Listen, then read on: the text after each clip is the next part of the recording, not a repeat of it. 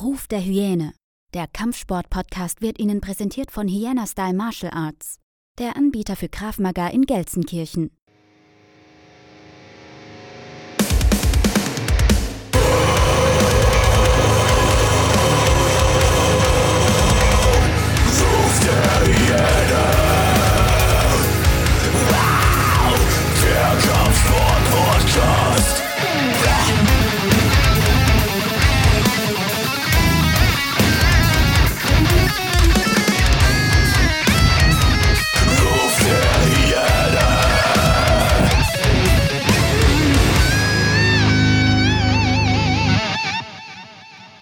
Herzlich willkommen zurück zu einer weiteren Folge Ruf der Hyäne, der Kampfsport-Podcast.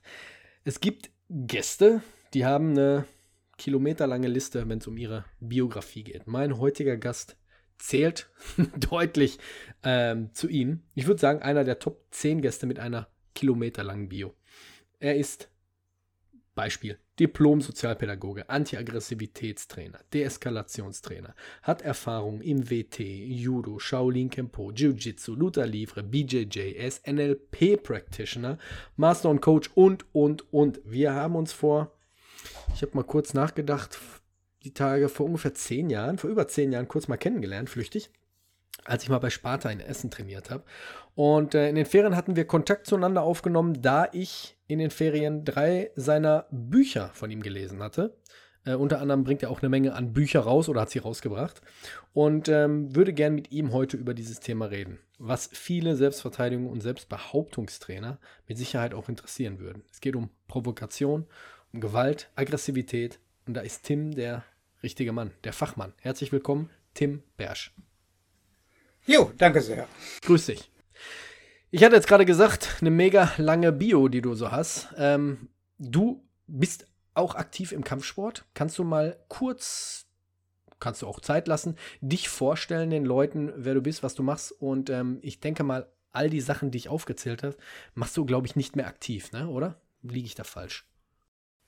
Äh, genau, also sie, sieht so aus, also wenn ihr, wenn ihr jetzt so, so meine Kampfsport, ähm, mein Kampfsportlebenslauf fing so mit zwölf ungefähr an, ähm, weil Fußball war ich nur so äh, nicht so besonders erfolgreich äh, zum Leidwesen meines Vaters und äh, habe mich immer gerne auf dem Schulhof geprügelt.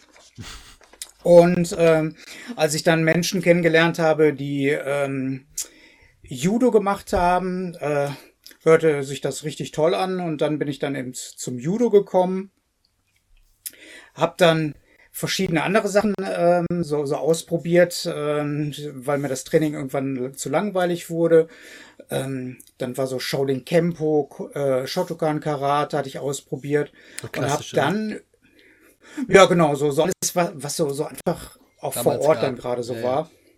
Ja. Ähm, und hatte dann äh, so den ersten Kontakt mal zum Wing Chun ähm, da äh, war aber da, das hat, wurde irgendwie in der Kneipe trainiert.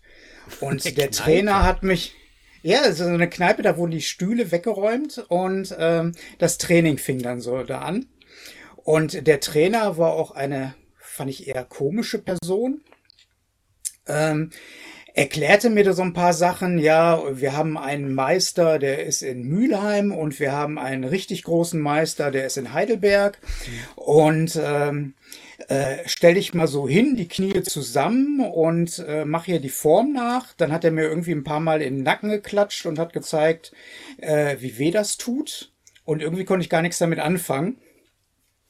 Äh, hab dann auch immer weiter gesucht und dann habe ich irgendwann mal einen Trainer gefunden, äh, der, der mir das irgendwie mal ein bisschen anders erklärt hat. Und als ich da dann das erste Mal von einer äh, jungen Frau, die ich glaube so 20 Kilo weniger wog als ich, komplett verprügelt wurde. Im WT. Äh, da habe ich dann äh, im WT, ähm, also praktisch in so einem Lehrgang. Äh, vorher habe ich immer so gedacht, ja, okay, extrem viel kann man einfach mit Kraft und äh, mit genug Brutalität irgendwie wegmachen. Und mhm. äh, plötzlich wurde ich von so einer 50 Kilo Dame ähm, irgendwie verprügelt. Und ich habe gemerkt, ich habe gar keine Chance. Und wo ich das erste Mal gemerkt habe, okay, also Technik ist doch eine, eine ganze Menge. Und da habe ich dann erstmal eine Zeit lang so äh, mein Zuhause im Wing Chun gefunden. Ähm, hab dann auch immer wieder mal nach rechts und links geguckt, was es so für verschiedene Sachen äh, gibt. Dann hat sich ja Wing Chun so in den 90er extrem aufgespalten, dass ganz viele verschiedene äh, Verbände plötzlich da waren und die einen sagten dann, wir machen das einzig wahre Wing Chun und äh, alles Mögliche. Ähm, das war mir dann irgendwann auch zu viel Politik. Ähm, wegen meiner Tochter, äh, als sie geboren war, hatte ich irgendwie keine Zeit so gerade für Kampfsport. Da war ich eher damit beschäftigt, mein Schlafdefizit wieder aufzufangen. Äh, und habe dann, als ich so das erste Mal so ein paar Mal durchschlafen konnte, äh, mich so umgeschaut, was kann man denn jetzt so machen? Und dann war so gerade MMA so in Mode. Ähm, oder auf jeden Fall äh, habe ich dann viel darüber mitgekriegt und hatte mir verschiedene Clubs angeguckt. Äh, und hatte mir dann ja auch äh, Sparta äh, unter anderem eben angeschaut. Ich fand die Atmosphäre war da so, dass mir das gefiel. Mhm. Ähm, ähm, fand, war eine schöne Mischung an Menschen. Äh, mein Körper war am Anfang total überfordert äh, mit dem Training. Also ich hatte vor ein paar Tagen noch erzählt, dass irgendwie mein erstes Training war nach anderthalb Stunden, dass ich direkt zur Toilette gegangen bin und äh, ich erstmal so zehn Minuten, genau, zehn Minuten komplett übergeben habe und äh, völlig fertig war. Und ich glaube, ich, drei Monate hat das auch ungefähr gebraucht, bis ich das das erste Mal geschafft habe, zweimal in der Woche zum Training zu gehen. Ach so, vorher war ich, ich habe hab jetzt gedacht, drei Monate hast du gebraucht, bis du nicht jedes Mal kotzen warst. Ach so, nee, nee, das äh, hat sich nachher schon so ein bisschen äh, gebessert. Ja. Ich, ich war auch äh, immer weniger fertig, aber äh, so mein Körper hat das erste Mal so wirklich eine Woche gebraucht, um sich zu regenerieren. Ähm, und dann so nach drei Monaten bin ich das erste Mal dann zweimal die Woche zum Training gegangen. du, das ist so ein Ding, das sind sehr viele, die äh, frisch mit dem Sport anfangen oder wenn wir jetzt mal beim Kampfsport bleiben, die vorher noch nie was gemacht haben und sind dann irgendwie, sagen wir mal, bleiben wir jetzt mal beim MMA, sind dann irgendwie bei so einem harten Training dabei und sind direkt demotiviert, weil sie merken, ich komme nicht mit oder der Körper macht nicht mit. Wie viele Leute ich kennengelernt habe, die dann wirklich das Handtuch geschmissen haben, haben gesagt, nee, das ist mir zu hart die nicht durchgezogen haben. Was natürlich selbstverständlich ist. Du kommst da hin und du musst erstmal da reinkommen. Und dann kommst du natürlich da rein, wenn du einfach am Ball bleibst, ne? Ja, das ist so. Ähm, also ich fand es ja auch immer wieder demotivierend, ähm, muss ich auch schon sagen. Und das merke ich ja auch jetzt, ähm, wenn ich dann mal irgendwie wegen Verletzungen oder sonstigen Sachen mal ein paar Wochen aussetze. Ich finde so die ersten zwei Trainingseinheiten sind immer total hart weil es macht dann einfach weniger Spaß. Ne? Und man mhm. hat so mhm. das Gefühl, ich habe alles, alles vergessen und besonders, äh, dass der Körper äh, einfach eine Zeit lang braucht, sich dann wieder zu finden und das durchzuhalten. Ja. Du machst aber jetzt derzeit nur noch aktiv BJJ, oder? Ähm, Luther Livre so, so, so ein bisschen ähm, weniger, als ich eigentlich möchte. Ich mhm. habe nur einfach irgendwann mal gemerkt, ähm, ich finde Luther Livre total toll. Ähm, aber ich bin, so mein Körper ist langsam zu alt für diese schnellen Bewegungen und mhm. dieses Rausflutschen und ähm, dann habe ich irgendwann gemerkt, wenn die Leute diesen Gi, diesen Schlafanzug anhaben mhm. und ich den festhalten kann, kann ich die so ein bisschen verlangsamen und mhm. kann die gleichen Techniken machen, aber ich, ich kann da so ein bisschen Ruhe mit reinbringen und das, das ist der Grund, warum viele Ältere dann so zum BJJ wechseln, ne? Habe ich mal gehört. Ja, also kann ich mir vorstellen. Und wenn ich mir auch so Lehrgangsfotos anschaue, ne, sieht man ja beim BJJ da manchmal so, so 70, 80-jährige ältere Menschen. Ja, ja. Äh, beim Luther Livre ähm, hast du dann hauptsächlich die Leute, die eigentlich so unter 35 sind. Ne? Und dann mal so der Trainer und der Co-Trainer, die ein bisschen älter sind. Hm. Wir wollen aber jetzt nicht großartig über Luther Livre oder BJJ reden, sondern ähm, wie gesagt, ich habe im Vorgespräch oder der, im Intro gesagt, dass ich mir ein paar Bücher von dir bestellt hatte in den Ferien und hatte die auch gelesen und wir wollen uns gern mal so ein bisschen über ja, kommunikative Deeskalation, Gewaltprävention unterhalten, denn das machst du ja beruflich. Du bist ja Diplom-Sozialpädagoge gleichzeitig Deeskalationstrainer, Anti-Aggressivitätstrainer. Ähm, Ist es eine Frage direkt vorab? Ist es sinnvoll als Kind ein gewisses Maß, und jetzt steinigt mich bitte nicht alle, wenn ich das sage, an Gewalt zu erfahren? Denn es gab äh, zu meiner Kindheit ein Mädchen, die Anna, die hört den Podcast nicht, und die Eltern haben ihr strikt damals verboten, Kinderserien zu gucken. Bestes Beispiel Tom und Jerry. Jeder kennt Tom und Jerry oder Roadrunner, wo cartoonmäßig irgendwelche Unfälle oder Gewaltsachen dargestellt worden sind. Jeder weiß Tom und Jerry, ne? Ähm, und die Eltern waren beide Ärzte und haben sie bewusst von dieser, ich sag jetzt mal, spielerischen oder bunten Gewalt so ein bisschen ferngehalten. Ich weiß, dass ich sie irgendwann Jahre später mal wieder getroffen hatte und wir haben uns so ein bisschen drüber unterhalten und da kam dieses Thema auch auf und da hatte sie gesagt, dass sie im Erwachsenenalter eine Situation erlebt hatte, die gar nicht eigentlich schlimm war, aber das hat ihr ein richtiges Trauma verpasst, weil sie zum ersten Mal im Erwachsenenalter mit Gewalt konfrontiert wurde. Jetzt meine Frage. Nochmal, ist es sinnvoll, als Kind Gewalt zu erfahren? In gewissem Maße? Ja, sagen wir so, das Leben völlig gewaltfrei ist sehr utopisch. Also ich glaube, ähm, es gibt viele Menschen, die träumen von einer Welt, äh, wo es keine Gewalt gibt. Und ich hoffe auch im, Prinzip zum äh, durch Deeskalationstraining und Gewaltprävention so ein bisschen dahin zu arbeiten, dass die Welt gewaltärmer wird. Aber ähm, dass einfach klar ist, es wird nie eine Welt ohne Gewalt geben. Und dementsprechend er ist so die Schwierigkeit immer für Eltern, wie viel Gewalt braucht mein Kind, um später damit klarzukommen? Mhm. Und wie weit schütze ich mein Kind? Und ähm, ich glaube, äh, da, da wird es nie eine richtige Antwort für geben, äh, was weiß ich, mein Kind braucht 17 Prozent Gewalt im Leben, äh, damit es sich optimal entwickelt und gut vorbereitet ist, sondern äh, das müssen die Eltern immer so, so für sich entscheiden. Also ich glaube, wie gesagt, dass Gewalt dann äh, so eine gewisse Vorbereitung auch wichtig ist und dementsprechend auch eine gewisse Gewalterfahrung auch wichtig ähm, für die Entwicklung eines Menschen ist. Ich hatte jetzt gerade von dieser Freundin Anna erzählt.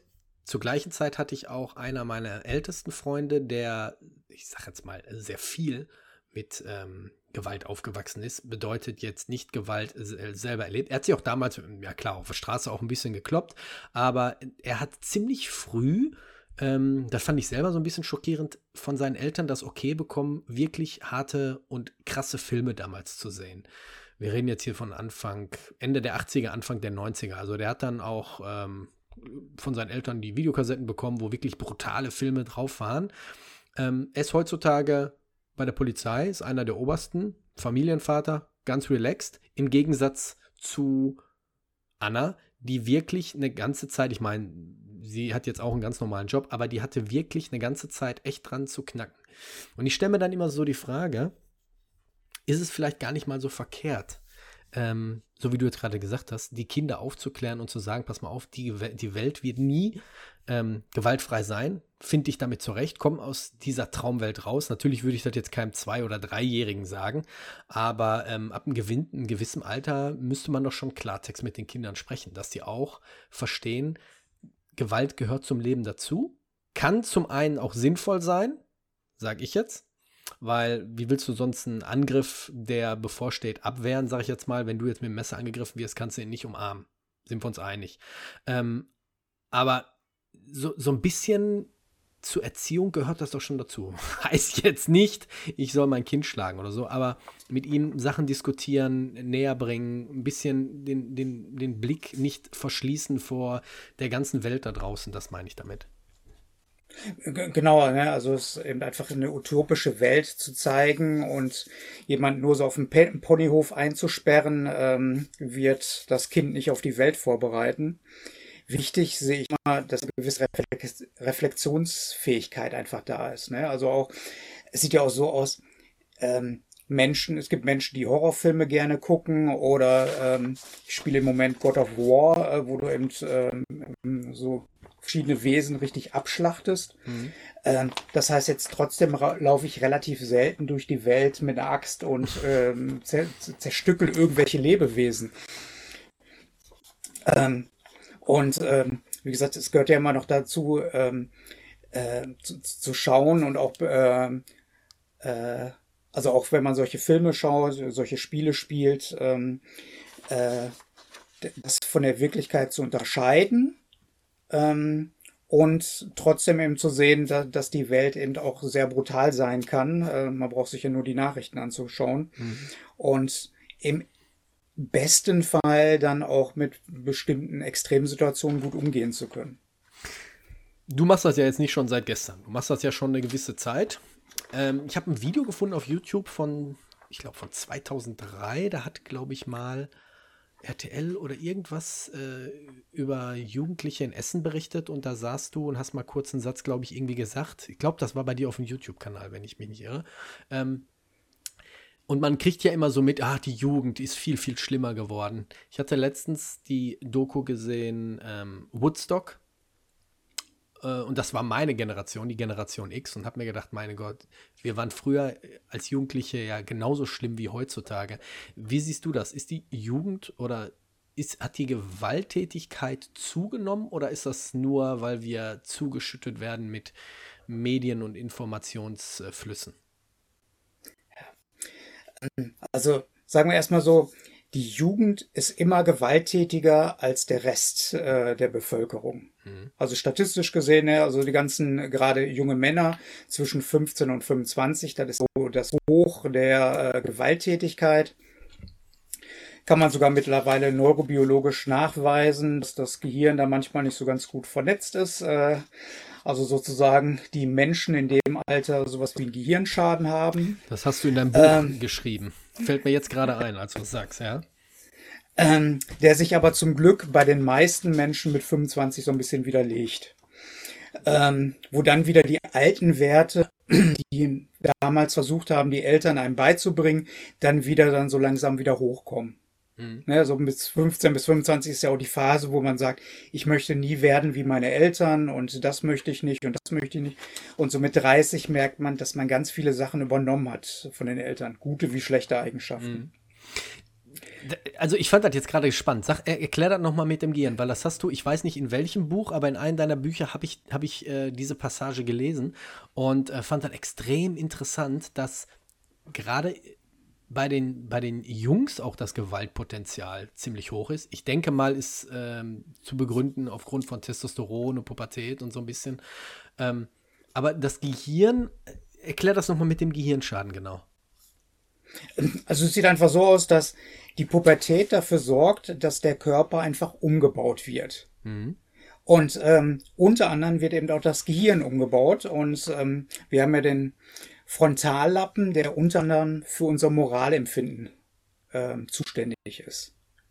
Also es gibt dann eben auch so verschiedene Versuche oder auch ähm, bestimmte Krankheiten, die dazu führen, ähm, dass das moralische Denken nicht mehr so gut funktioniert. Mhm. Ähm, und das kannst du ähm, äh, eben auch über bestimmte Methoden nachweisen. Und da gibt es eben äh, verschiedene Neuro Neurowissenschaftler, Joachim Bauer zum Beispiel, die dann eben auch genau zeigen, ähm, dass es eben äh, Soziopathen gibt. Also die haben zum Beispiel in den JVAs in den USA geschaut, ob man am Gehirn so ein bisschen sehen kann, dass die Leute kein Gewissen haben, so mehr oder weniger, wenn sie eben Leute umbringen. Hm.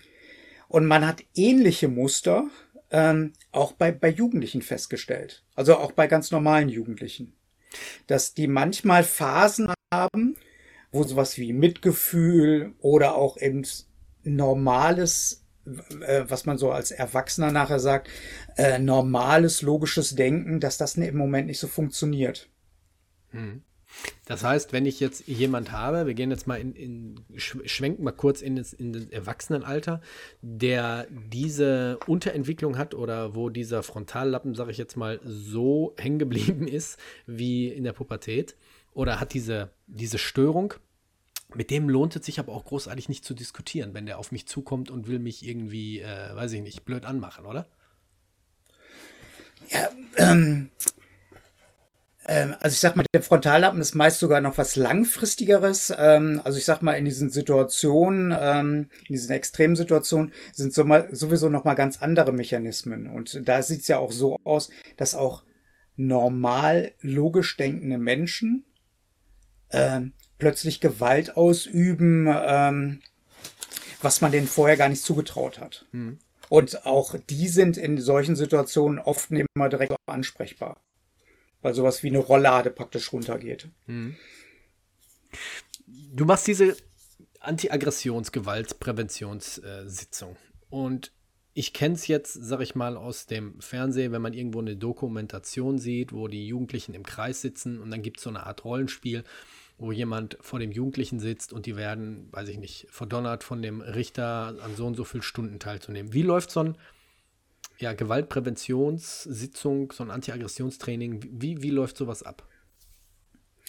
Also es hat eben verschiedene Phasen. Ähm, also ich sag mal, es gibt bestimmte Sachen wie dieses Anti-Aggressivitätstraining nach Jens Weidner, hat ein bestimmtes Curriculum, wie es abläuft. Die meisten Trainings ähm, äh, sind dann aber doch immer noch ein bisschen unterschiedlich, je nachdem, was für ein Trainer, was für eine Trainerin äh, das gerade in so vollführt. Ähm, es gibt immer eine gewisse Anfangsphase, wo es eben um Vertrauensaufbau geht, wo es auch darum geht, in der Gruppe ein Klima zu schaffen, dass man offen über Sachen reden kann. Mhm. Ähm, dementsprechend äh, habe ich zum Beispiel bei meinen Trainings immer mit Straftätern, ähm, ich hatte immer verschiedene Co-Trainer, Co-Trainerinnen dabei, äh, dass dann auch einige Polizeibeamte gesagt haben, wir würden gerne daran teilnehmen, wo ich immer gesagt habe, das kann ich leider nicht machen. Ich finde dich so als Person klasse und du würdest da auch reinpassen, aber ihr habt Strafverfolgungszwang. Und ich möchte eigentlich, dass ein Vertrauen da ist. Und wenn die mir erzählen, ja, ich habe gestern den und den eben zusammengeschlagen, ähm, um dann nachträglich mit denen daran zu arbeiten, kann der Polizeibeamte das nicht, weil er müsste eigentlich direkt eine Anzeige äh, aufnehmen. Hm. Ist denn so, solche Gruppensitzungen, sind die, sind die schon, äh, ich sage jetzt mal, fortschrittlich? Oder ist es eigentlich doch ganz gut, wenn man unter vier Augen irgendwie das Ganze so ein bisschen regelt? wenn so eine Sitzung Beides. stattfindet. Weil ich könnte mir vorstellen, wir reden jetzt von Jungs im Alter von 15, 16, 17, die sitzen da jetzt in der Gruppe und man will ja dann immer noch den harten Macker vor den anderen machen. Und wenn dann der Sozialpädagoge oder die Sozialpädagogin dann mit irgendwelchen, sag ich jetzt mal, Konfrontationsrollenspielen kommt, dass er dann so ein bisschen den Macker raushängen lässt und so ein bisschen an sich abprallen lässt. Ist da, ist das von mir jetzt so ein bisschen erfunden oder denkst du, oder sagst du ja, kommt dem Ganzen so ähnlich? Nein, äh, es ist natürlich eben so, so, so praktisch, ne, ähm, wo am Anfang auch in der Phase, es gibt, ähm, wenn man so die Gruppenphasen eben beachtet, da gibt es eben auch einmal so eine kurze Kampfphase, sage ich mal, wo die Jugendlichen schauen, wo stehe ich hier in der Gruppe, wie viel habe ich zu sagen. Ja. Und natürlich geht's da auch immer darum, äh, keine Gefühle zu zeigen und Stärk, äh, Stärke zu demonstrieren. Das ist dann, liegt dann an der Gruppenleitung, das so ein bisschen aufzufangen. Es gibt definitiv Phasen, wo es sinnvoll ist, Einzeltermine zu machen. Aber das Schöne bei diesen Gruppensitzungen ist, im Prinzip haben die meisten, gerade junge Männer, die gleichen Thematiken. Die haben die gleichen Gründe, ähm, warum es eigentlich zum Thema Gewalt kommt, auch wenn deren Lebensgeschichten sehr unterschiedlich sind. Ähm, und sie lernen andere kennen mit der gleichen Problematik. Ähm, und das Schöne ist, wenn die nachher andere, ähm, also die merken dann relativ schnell bei dem anderen, boah, der, der muss doch eigentlich ins Gefängnis, der hat doch viele gute Ansätze ähm, und geben den anderen Ratschläge, ähm, wie sie ihr Leben ändern sollen, ähm, um weniger Gewalt zu haben. Und im Prinzip ist es dadurch eigentlich auch eine eigene Reinigung. Und das passiert häufig, weil ich hätte jetzt wirklich gedacht, dass die sich die Stories von den anderen anhören und sagen, oh, der ist ein krass Tacken, der ist ein Tacken äh, krasser als ich. Ähm, ich. Ich muss da irgendwie, weiß ich nicht, nochmal einen drauflegen. Also, dass so ein bisschen Konkurrenzdenken ist. So habe ich das eigentlich schon immer so im, im Kopf gehabt. Ähm, also im Prinzip haben die äh, ganzen jungen Männer ja eigentlich so, so mehrere Seelen in ihrer Brust und natürlich gibt es eben auch den, den harten Krieger, der, ähm, der gezeigt werden will und wo man sa sagt, hier, ich bin nur stark und habe keine Schwächen. Aber die haben auch dies, wo, wo sie eben als Sohn sagen, ich möchte meine Eltern äh, nicht enttäuschen und möchte nicht ins Gefängnis gehen. Ich möchte nicht eigentlich ähm, mein Leben lang ähm, äh, praktisch Kämpfe auf der Straße vollführen.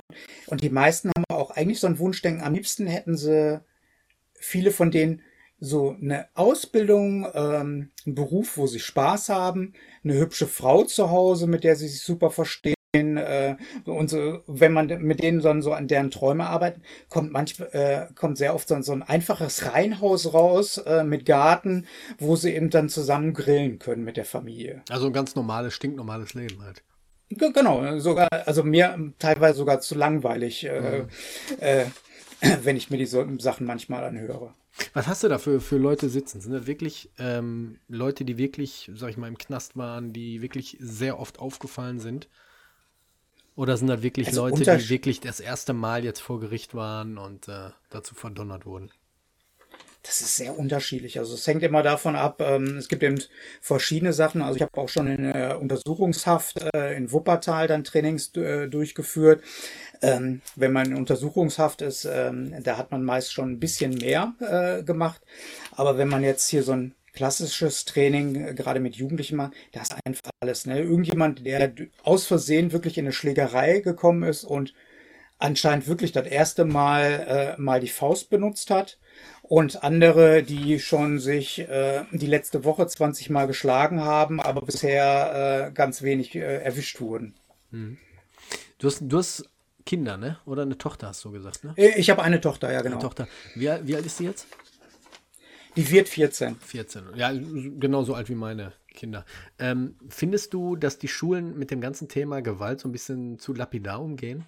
Weil ich habe so das Gefühl, dass bei uns an der Schule, wo meine Kinder sind, das so ein bisschen immer versucht wird, totzuschweigen. Da will der Direktor großartig nichts von hören und wenn da mal ein Vorfall war, dann wird die Sache äh, schnell aufgearbeitet und dann bitte wieder nicht mehr darüber sprechen. Äh, findest du, siehst du das auch so in den Schulen? Ja, also das Schwierige ist eben eigentlich meiner Meinung nach, ähm, ist die Schule ja viel mehr als eine äh, Wissung, Wissensvermittlungsstelle. Äh, mhm. Oder sollte sie im besten Fall sein. Ne? Und gerade wenn man jetzt sieht, wie viel Zeit äh, oder wie viel der Wachenzeit junge Menschen dort verbringen, findet dort ja auch fast mehr Sozialisation als im Elternhaus während der Zeit äh, statt. Mhm. Und dementsprechend sollte eigentlich auch so auf soziale Kompetenzen, Umgang mit Gewalt und solche Sachen viel mehr Wert gelegt werden. Ähm, und ich glaube, da hinkt die Schule noch ganz schön hinterher.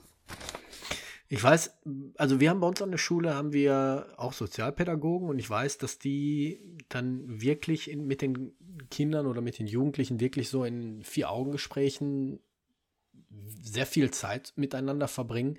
Ähm, habe aber so das Gefühl, dass das, das gerade dann auch so im Pubertätsalter, dass es sehr, sehr schwierig ist, die ganzen so ein bisschen ja, zu bändigen. Und jetzt gebe ich ja natürlich auch Training, auch mit Jugendlichen und äh, Kinder. Und da kommen öfters dann mal so ein oder andere Elternteil zu mir und ähm, sagt, fragt dann auch mal so nach irgendwelchen Tipps, wie, wie man so die Aggressivität so ein bisschen im, im Zaum halten kann. Meiner Meinung nach, ich kann das jetzt keinem äh, vorschlagen, aber meiner Meinung nach ist, dass Jungs auch die eine gewisse Art von Aggressivität auch so ein bisschen freien Lauf lassen müssen. Weißt du, was ich meine? In Form von Sport, in Form von Laufen, in Form von vielleicht Sandsack hauen.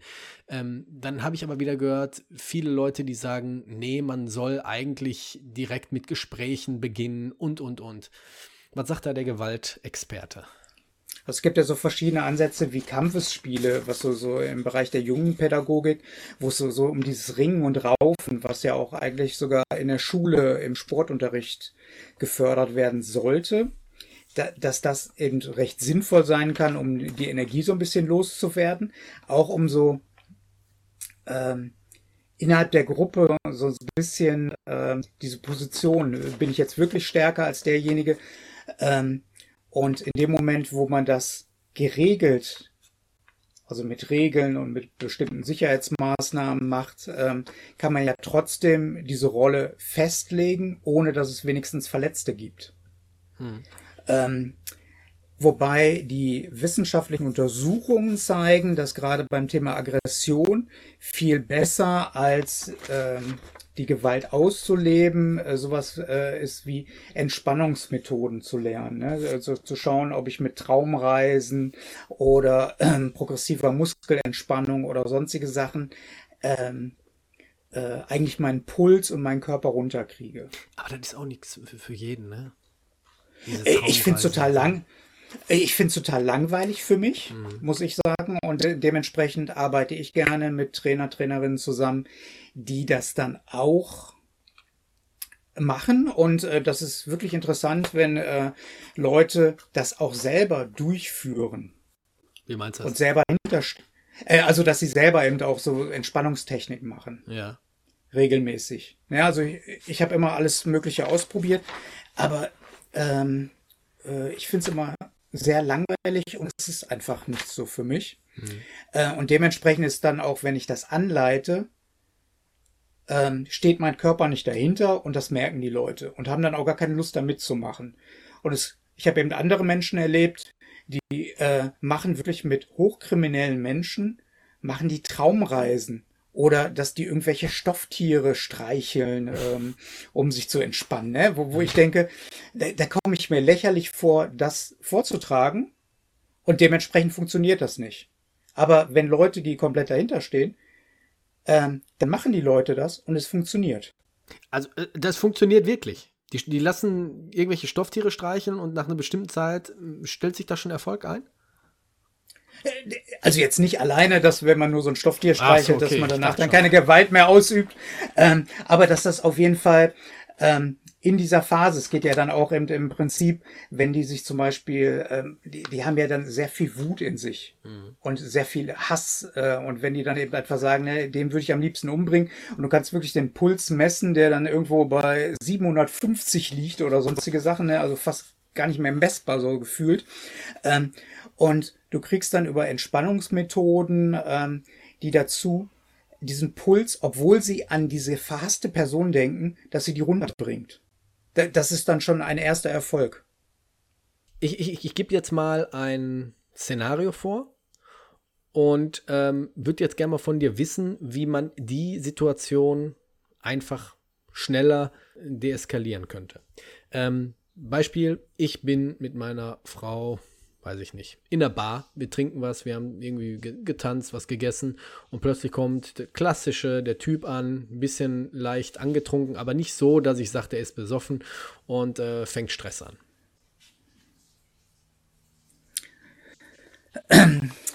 Ja, äh, also das Schwierige ist, Deeskalation ist nicht so eine ganz klare Wissenschaft. Ähm, also das, was man schon sagen kann, ist, ähm, das, was eigentlich der erste Weg ist und was sehr schwierig ist, ähm, sich selber seinen eigenen Puls so ein bisschen niedrig zu halten. Mhm. Weil ähm, wenn man so, ich mache in meinen Seminaren immer so, so, so ein bisschen so kurz den Aufbau vom Gehirn und einfach kann man unterscheiden, äh, ganz unten ähm, direkt auf der Wirbelsäule ähm, ist eben praktisch das Reptilienhirn, das, äh, welches so bei Flucht und Angriff äh, einfach aktiv ist. Mhm.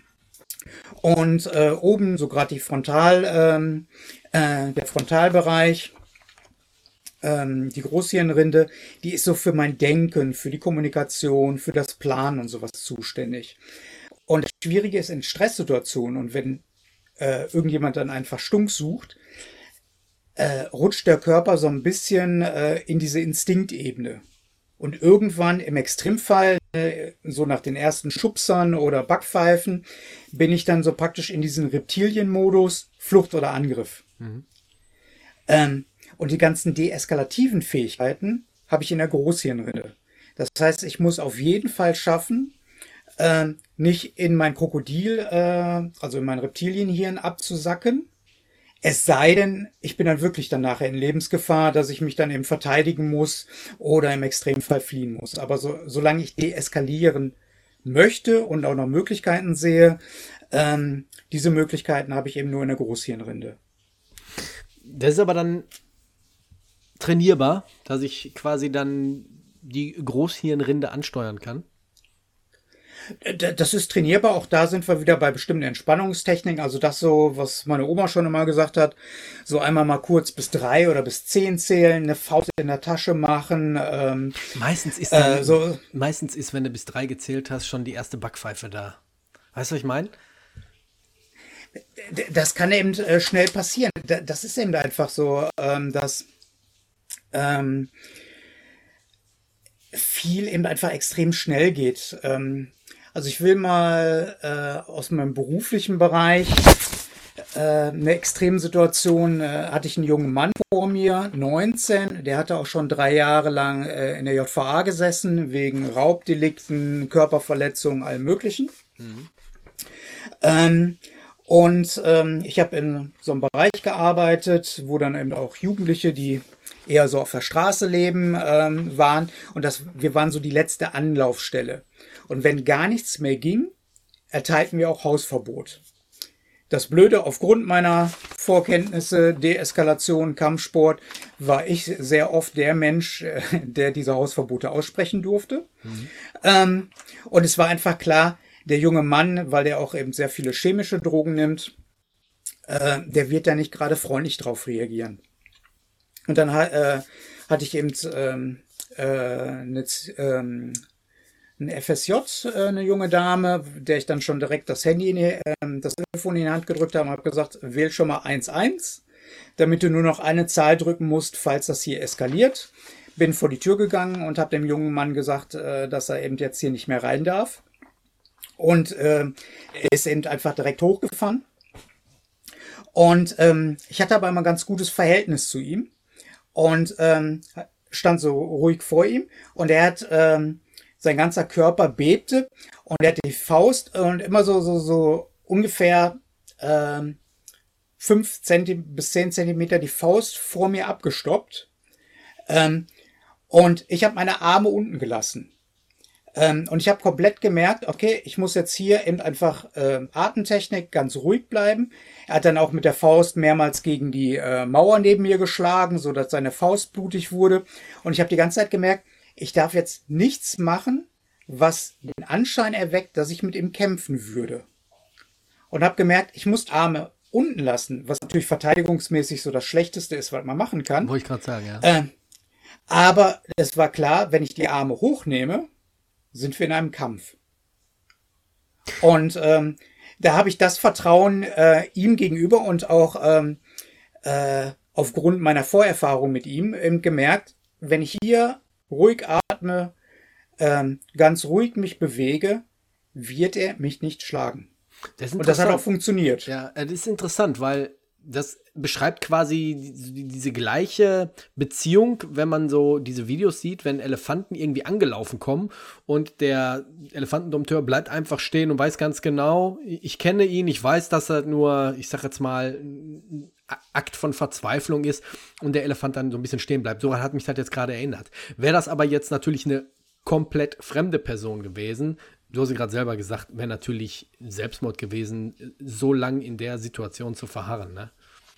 Mit den Armen ja. unten. Das ist eben einfach immer schwierig in so äh, bestimmten Situationen. Ähm, besonders es gibt kein Paralleluniversum, wo man Sachen ausprobieren kann. Hm. Ja, zu sagen, was wäre denn passiert, wenn ich das und das gemacht hätte. Ähm, ein anderes Beispiel, ähm, wenn es um Deeskalation geht, ist zum Beispiel in der Regel das Schlechteste, den Aggressor irgendwie zu berühren. Den irgendwie anzupacken oder sonstige Sachen, dann ist man eben eigentlich normalerweise, ist man dann direkt bei den Schlägen, Tritten oder liegt dann plötzlich auf dem Boden. Mhm. Ähm, ich hatte äh, ist das begründet, Jahre, warum? Dass das Gehirn irgendwie wir, irgendwelche Rezeptoren auf einmal anspricht und ich werde hier irgendwie angefasst oder was weiß ich? Ja, ist ja sozusagen so, ähm, im Prinzip gibt es ja so bestimmte Vorphasen, äh, wie so ein Kampf losgeht. Ne? Also du, du, fängst ja einfach mit Blicken an. Mit dem Schuppen. Mhm. Ähm, äh, ja, na, davon, danach kommt erstmal so das Verbale, so irgendwelche Beleidigungen äh, und mit diesen Beleidigungen nähert man sich meist an. Mhm. Was willst du denn? Was guckst du? Und geht auf die Person zu. Und dann die nächste Phase ist so das Berühren. Ähm, das heißt, man gibt eine Backpfeife, man schubst denjenigen, äh, man packt den an den Kragen. Äh, in der Regel, wenn du nicht irgendwie so ein Spezialist bist für Kopfstöße oder sonstige Sachen, ähm, probierst du erstmal noch in dieser taktilen Phase so ein bisschen aus, was hat der andere eigentlich drauf? Ähm, in den Seminaren äh, vergleicht das immer so ein bisschen mit dem Flirten. Äh, was eben genauso abgeht. Ne? Du, du guckst erstmal so ein bisschen, ne? und wenn die Blicke dann äh, richtig sind, dann gehst du hin und machst irgendwelche dummen Sprüche. Mhm. Ja, ähm, kommst du öfters hierher. Und die nächste Phase ist dann auch wieder die taktile Phase, ne? mal an der Schulter berühren, mal am Knie berühren, um zu schauen, wie weit darf ich eigentlich gehen und ähm, äh, ist das okay soweit? Mhm.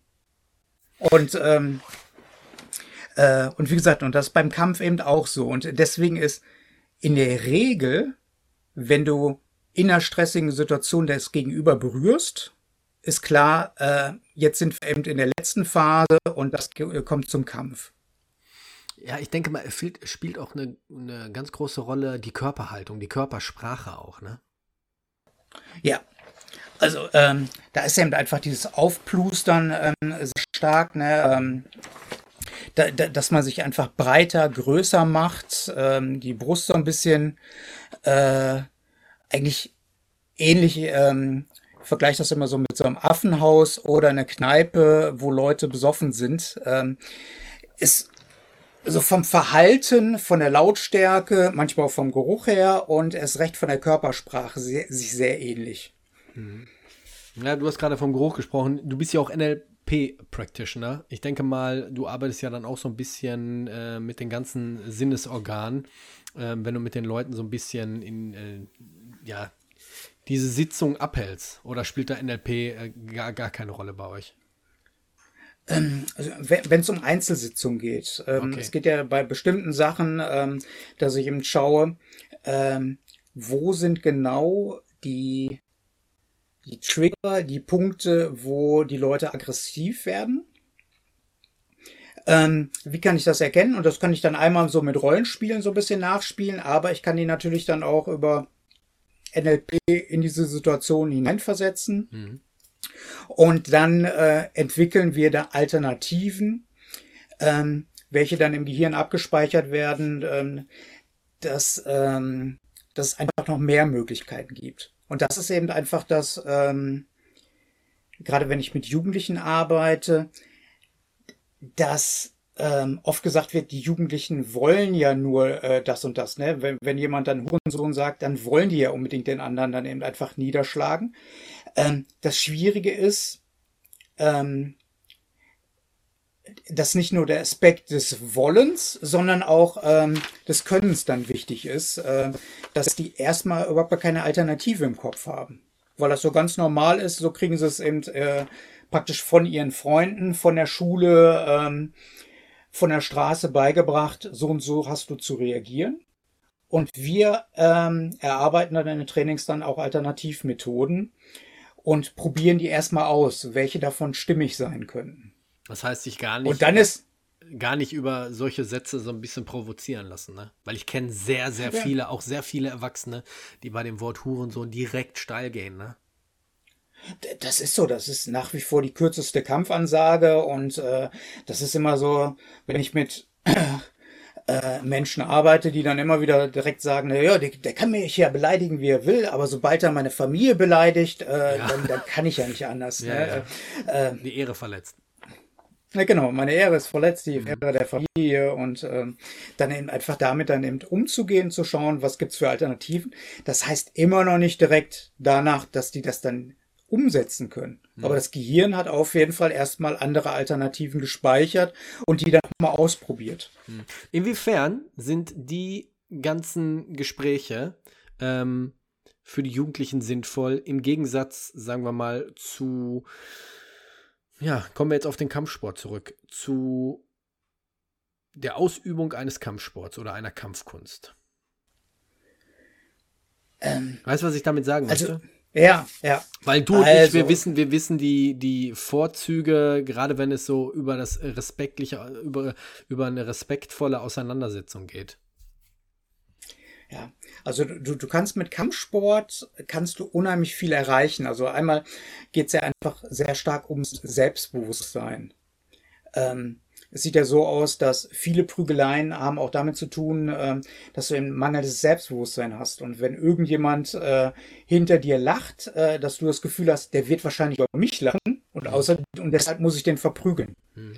Und du kannst eben durch Kampfsport, wenn du dann die ersten Erfolge hast und merkst, ähm, du wächst daran ähm, und kriegst Techniken besser hin, entwickelst du mehr Selbstbewusstsein und das ist eben schon mal eine gute Methode. Auch zu wissen ähm, durch die Straße, okay, ich bin jetzt viel stärker als der andere. Ähm, ich könnte ihn eigentlich fertig machen, aber warum äh, soll ich das tun? Also auch genau. dieses äh, Das meine ich, Selbstbewusst dieses, dieses, Selbstbewusstsein aufbauen ist so verdammt wichtig. Und das, äh, das ist das, was ich dann auch so den Jugendlichen und den Kindern bei mir in der Gruppe immer so ein bisschen versucht zu vermitteln, ähm, dass wenn ihr merkt, alles klar, ich bin innerlich, du merkst ja auch nach einer bestimmten Zeit beim Training, die gehen im aufrechten Gang und lassen den Kopf nicht mehr hängen, dieses Selbstbewusstsein äh, strahlt ja auch aus. Ne? Und ich, ich, ich verstehe nicht, warum warum das nicht so manchmal so in Verbindung mitgebracht wird. Weil, wie gesagt, ich hatte heute noch ein äh, Gespräch mit, äh, mit jemandem, die gesagt hat, dass gerade so diese Älteren immer, wenn sie Kampfsport hören, das immer nur in Verbindung mit Prügeleien, mit Vollidioten sehen und nicht dieses Positive, diesen positiven Effekt, den der überhaupt ausmacht auf den Menschen. Ja, er kann, also er kann ja auch das Gegenteil machen. Ne? Also äh, ich gehe davon aus, ich bin nicht der Einzige, der auch Gegenbeispiele nennen kann, wo Menschen, die sehr viel Kampfsport oder Kampfkunst betreiben, äh, charakterlich äh, nicht unbedingt sich so weiterentwickelt haben, dass man sagen würde, ähm, ja, ja. Äh, die, die sind bereichernd für unsere Gesellschaft, wenn sie durch die Gegend gehen oder äh, auf Partys oder ähm, ich sag mal King of the Streets, äh, was ja sehr viel Zulauf hat. Ganz schön. Ähm, äh, dann eben auch ähm, Kampf der Nibelungen. Ne? Also es gibt ja einfach auch, äh, wo man äh, nicht menschenfreundliche Sachen und Kampfsport zusammenbringen kann. Mm, ja, ja, du hast recht. Ja. Und wenn man eben einfach einen Trainer hat äh, und eine Trainerin, die, die können ja auch als schlechtes Vorbild dienen. Ne? Also das Gute ist, durch Kampfsport kommt man den Menschen sehr nah, körperlich wie auch geistig. Und du hast aber dementsprechend auch einen sehr starken Einfluss auf deine Schüler. Ja also klar, also viel mehr falsche, als klar, wenn du eine falsche äh, Truppe erwischt, äh, das kann dich auch ins Negative ziehen, schon klar. Ja, und, ja. und das ist eben einfach die, die Gefahr auch eben einfach, ne? Du, du kannst eben wirklich mit Kampfsport, ähm, kannst du sehr viel bei Menschen erreichen, aber positiv genauso wie negativ. Mhm. Also ich muss sagen, zum Glück, ich kenne mehr positive Beispiele als negative, aber sieht jetzt nicht so aus, äh, dass die negativen so wenig sind. Mhm. Ich habe mir jetzt, wie gesagt, drei Bücher von dir damals ähm, bestellt und habe sie gelesen und ähm, es ist wirklich interessant. Es gibt ein Buch, das würde ich jetzt gern in die Empfehlungsrubrik schalten, zu der wir jetzt kommen. Gude. Die heutigen Empfehlungen werden euch präsentiert von Basti Red.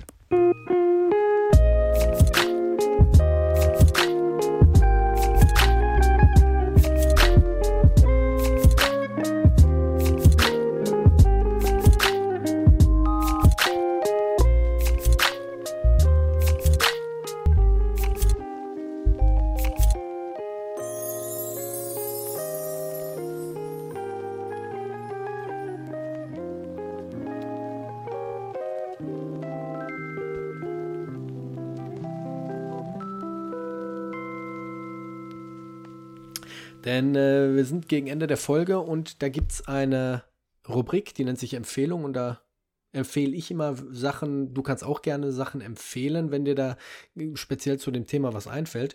Und ähm, ich empfehle dein Buch 125 Übungen zur Gewaltprävention und das Buch äh, Schlag doch zu, Hurensohn.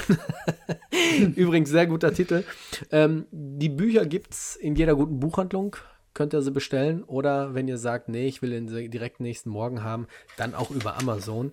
Ähm, ich fand es sehr interessant, sehr aufschlussreich. Vor allem auch die ganze Geschichte mit dem Gehirn, wie es funktioniert und dass es äh, gerade in der Pubertät da so leicht zu leichten Störungen kommt, ähm, was einiges natürlich auch so ein bisschen erklärt, wenn man so im Nachhinein drüber nachdenkt.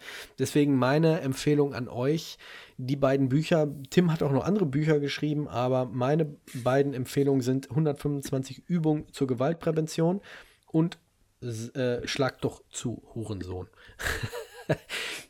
Das sind meine Empfehlungen. Hast du irgendwelche Empfehlungen? Wenn jetzt Leute zuhören und sagen, möchte ich gern, ich sag jetzt mal, als Selbstverteidigungstrainer so ein bisschen mich mehr über Deeskalation oder wie das Ganze so ein bisschen innerlich aufgebaut ist, informieren. Ähm, Gibt es da irgendwie Literatur oder Filme oder Dokumentation, wo du sagst, ja? Oder Seminare? Ähm, ich überlege gerade, also es gibt äh, definitiv eine ganze Menge Bücher, ähm, die dann immer so einzelne Aspekte ähm, haben. Jetzt überlege ich gerade. Also es gibt eben Sachen über Körpersprache, die gut sind, äh, über Gesichtsmimik, was äh, sehr spannendes Feld ist, äh, um bestimmte Sachen schon vielleicht äh, frühzeitig zu erkennen. Ähm, ich finde die Bücher von Thorsten Havner, ähm, der ja eigentlich äh, so als Mentalist auftritt. Hm, ich weiß nicht, ob du den kennst. Ja, ja kenne ich. Ich weiß, was ähm, du denkst. Äh, genau, das ist so das erste Buch. Ähm, und da geht es auch sehr stark eigentlich um äh, zu schauen, was will mein Gegenüber mhm. und wie kriege ich mein, mein Gegenüber so ein bisschen dazu auch äh, vielleicht ein bisschen äh, in meine Richtung zu kommen, was ja zum Thema Deeskalation optimal passt. Ne? Mhm. Also er, er räumt auch mit diesem Wort Manipulation so ein bisschen auf. Ne? Im Prinzip, wenn ich der andere möchte mich schlagen und ich möchte das nicht. Mhm. Und ich ihn dazu manip und ich ihn manipuliere, dass er mich nicht schlägt, ähm, finde ich ist das Wort nicht schlimm, sondern eher was Positives. Ja, stimmt. Und das ja, äh, das Buch habe ich auch. Das ist äh, wirklich ganz gut. Also das empfehle ich auch ähm, noch obendrauf. Thorsten Havner, ähm, Ich weiß, was du denkst. Ein kleines Buch, hat, hat gar nicht viele Seiten, ne? so ein kleines äh, Taschenbuch. Ähm, ist wirklich schön und äh, sind wirklich nützliche Tipps drin. Für die, die sich jetzt so ein bisschen mehr da reinfuchsen wollen. Ja, und das Gute ist eben einfach, ähm, er ist wissenschaftlich sehr fundiert und schreibt so einfach, dass man das auch, äh, also ich lese am liebsten abends so kurz vorm Einschlafen, dass ich das auch abends kurz vorm Einschlafen kapiere. Mhm. Und das schaffen nicht viele Leute, die auch wissenschaftlich äh, sauber arbeiten. Sehr gut. Tim, ich bedanke mich, dass du dir die Zeit genommen hast an diesem Freitagabend.